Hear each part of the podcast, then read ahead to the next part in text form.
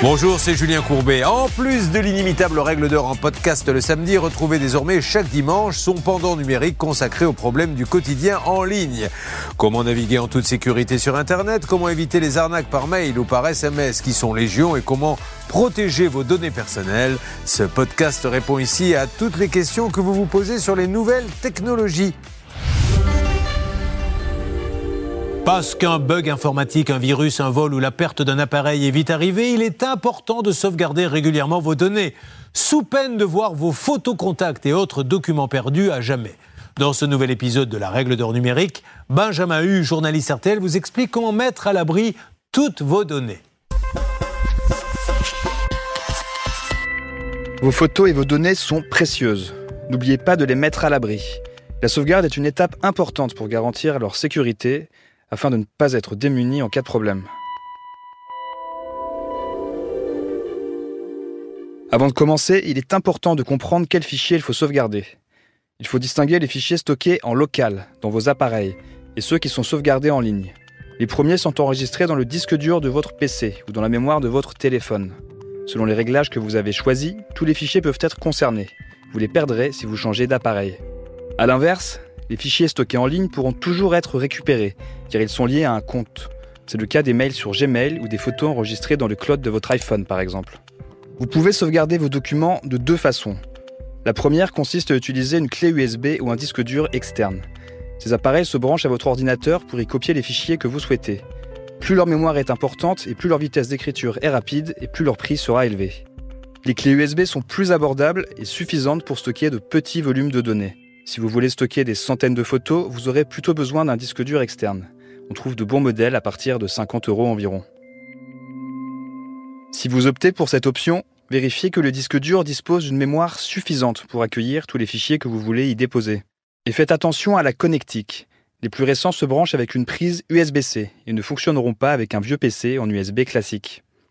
Vous pouvez ensuite choisir de copier manuellement les fichiers que vous voulez sauver ou de réaliser une sauvegarde de votre système tout entier. Sur un PC, ça se passe dans les réglages du panneau de configuration, dans l'espace Mise à jour et sécurité. Sur un Mac, le logiciel Time Machine vous guidera pas à pas. Dans les deux cas, vous pourrez choisir d'automatiser les sauvegardes à la fréquence de votre choix, toutes les semaines par exemple.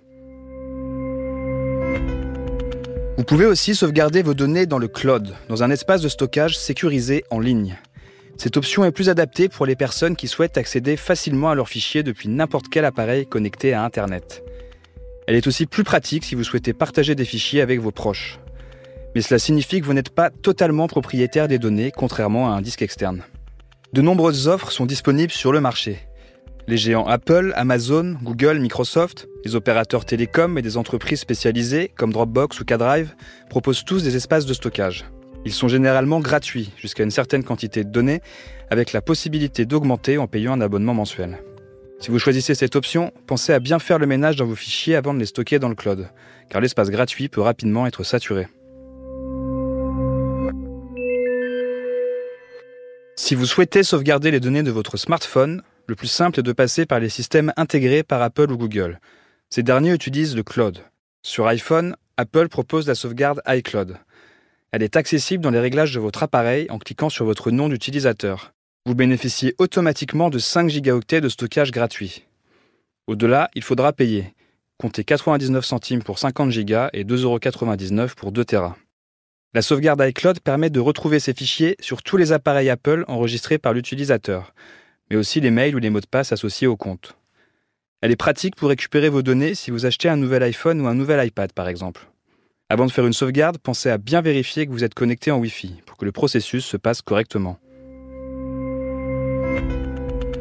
Sur les smartphones Android, Google propose par défaut l'option Google Drive, aussi appelée Google One. Tous les comptes disposent gratuitement de 17 Go de stockage, c'est plus que sur iPhone. Au-delà, et pour pouvoir partager l'espace de stockage avec d'autres personnes, il faut payer entre 1,99€ et 9,99€ selon la formule. Les offres payantes donnent aussi accès à des outils exclusifs, pour éditer vos photos par exemple. Pour faire une sauvegarde sur Android, rendez-vous dans les paramètres de votre téléphone puis dans Sauvegarde et Sauvegarde Google One. Vous pouvez aussi utiliser directement l'application Google One. Sur iPhone comme sur Android, vos données sont stockées dans le cloud. Mais si vous souhaitez conserver vos photos sur un ordinateur ou sur un disque dur par exemple, il faudra vous les envoyer par mail, ou sinon connecter votre smartphone à un ordinateur pour les transférer manuellement. La manipulation est plus facile à faire sur Android, où un simple câble USB suffit en général. Des marques, comme Samsung ou Huawei, proposent aussi des systèmes de transfert sans fil rapide, compatibles avec certains ordinateurs.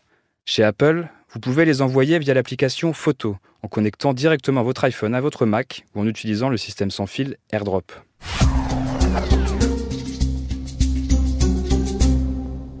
Vous l'aurez compris, la meilleure façon de sauvegarder vos données dépend surtout de ce que vous voulez en faire. Le cloud est plus intéressant si vous souhaitez pouvoir y accéder facilement.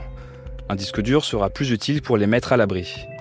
Dernière astuce, après avoir copié vos données, pensez aussi à les tester. Essayez d'ouvrir vos photos, vos vidéos, vos documents de travail pour vérifier qu'ils sont bien enregistrés et bien lisibles. Une sauvegarde corrompue est vite arrivée. Pensez aussi à vérifier l'état de votre disque dur. Le matériel informatique se dégrade assez rapidement après 5 ans d'usage. Merci d'avoir écouté le podcast La règle d'or numérique. Pour découvrir nos autres podcasts qui décryptent les arnaques du quotidien, n'hésitez pas à vous abonner à l'émission Ça peut vous arriver ou toutes nos plateformes partenaires.